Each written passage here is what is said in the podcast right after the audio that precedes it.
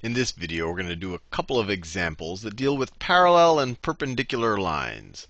So you have parallel, you have perpendicular, perpendicular, and of course you have lines that are neither parallel nor perpendicular. And just as a bit of a review, if you've never seen this before, parallel lines, they never intersect. So if let me draw some axes. So if those are my coordinate axes right there, that's my x-axis, that is my y-axis. If this is a line that I'm drawing in magenta, a parallel line might look something like this. It's not the exact same line, but they have the exact same slope. If this moves a certain amount, if this change in y over change in x is a certain amount, this change in y over change in x is the same amount. And that's why they never intersect. So they have the same, same slope. Parallel lines have the same slope. Perpendicular lines, depending on how you want to view it, they're kind of the opposite. If this, let's say that this is some line, a line that is perpendicular to that will not only intersect the line, it won't only intersect the line, it will intersect it at a right angle, at a 90 degree angle at a 90 degree angle. And I'm not going to prove it for you here. I actually prove it in the linear algebra playlist. But a perpendicular line's slope, so let's say that this one right here, let's say that yellow line has a slope of m. Then this orange line that's perpendicular to the yellow line is going to have a slope of negative 1 over m. Their slopes are going to be the negative inverse of each other. Now, given this information, let's look at a bunch of lines and figure out if they're parallel, if they're perpendicular, or if they are neither. And to do that, we just have to keep looking at the slopes. So let's see. They say one line passes through the points 4, negative 3, and negative 8, 0. Another line passes through the points negative 1, negative 1, and negative 2, 6. So let's figure out the slopes of each of these lines. So I'll first do this one in pink. So this slope right here, so line 1, so I'll call it slope 1. Slope 1 is, let's just say it is, well, I'll take this as the finishing point. So negative 3 minus 0, remember change in y, negative 3 minus 0, over 4 over 4 minus negative 8.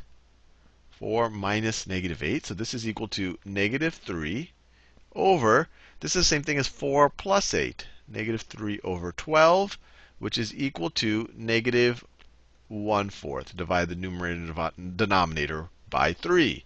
That's this line. That's the first line. Now, what about the second line? The second line, the slope for that second line is, well, let's take here, negative 1, negative 1 minus 6, minus 6, over negative 1, minus negative 2, minus negative 2, is equal to negative 1 minus 6 is negative 7 over negative 1 minus negative 2. That's the same thing as negative 1 plus 2. Well, that's just 1. So the slope here is negative 7. So here their slopes are neither equal, so they're not parallel, nor are they the negative inverse of each other. So this is neither. This is neither parallel nor perpendicular neither parallel nor perpendicular. So these two lines, they intersect, but they're not going to intersect at a 90 degree angle. Let's do a couple more of these. So I have here, once again, one line passing through these points, and then another line, another line passing through these points. So let's just look at their slopes. So this one in green, what's the slope? The slope of the green one, I'll call that the first line. We could say, let's see, change in y. So we could do negative 2, negative 2 minus 14 over, I did negative 2 first, so I'll do 1 first, over 1 minus negative 3. So negative 2 minus 14 is negative 16. 1 minus negative 3, the same thing as 1 plus 3, that's over 4. So this is negative 4. Now, what's the slope of that second line right there? So we have the slope of that second line. Let's say 5 minus, so let's say 5 minus negative 3. 5 minus negative 3, that's our change in y, over negative 2 negative 2 minus 0. So this is equal to 5 minus negative 3. That's the same thing as 5 plus 3. That's 8. And then negative 2 minus 0 is negative 2. So this is also equal to negative 4. So these two lines are parallel. These two lines are parallel. They have the exact same slope. And I encourage you to find the equations of both of these lines and graph both of these lines and verify for yourself that they are indeed parallel. Let's do this one. Once again, this is just an exercise in finding slopes. So this first line has those points. Let's figure out its slope. The slope of this uh, first line, one line passes through these points. So see 3, 3 minus negative 3, minus negative 3, that's our change in y, over 3 minus negative 6. So this is the same thing as 3 plus 3, which is 6, over 3 plus 6, which is 9. So this first line has a slope of 2 thirds. What is the second line's slope? So this is the second line there. That's the other line passing through these points. So the other line's slope, let's see, we could say negative 8, negative 8 minus 4 over 2 over 2 minus negative 6, minus negative 6. So what is this equal to? Negative 8 minus 4 is negative 12. 2 minus negative 6, that's the same thing as 2 plus 6, right? The negatives cancel out. So it's negative 12 over 8, which is the same thing if we divide the numerator and the denominator by 4, that's negative 3 halves. Notice, notice, these guys are the negative inverse of each other.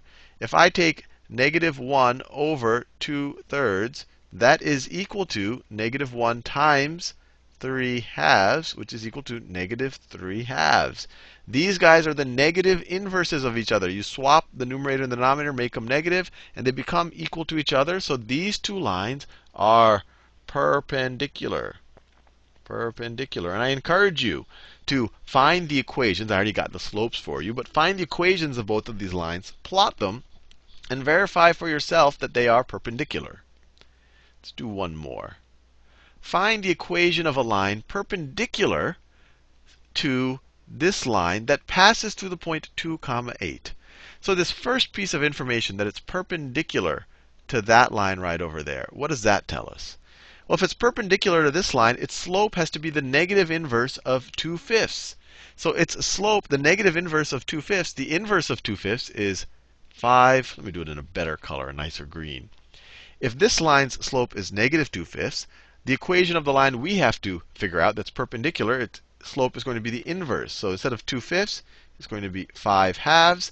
Instead of being a negative, it's going to be a positive. So this is the negative inverse of negative 2 fifths, right? You take the negative sign, it becomes positive. You swap the 5 and the 2, you get 5 halves.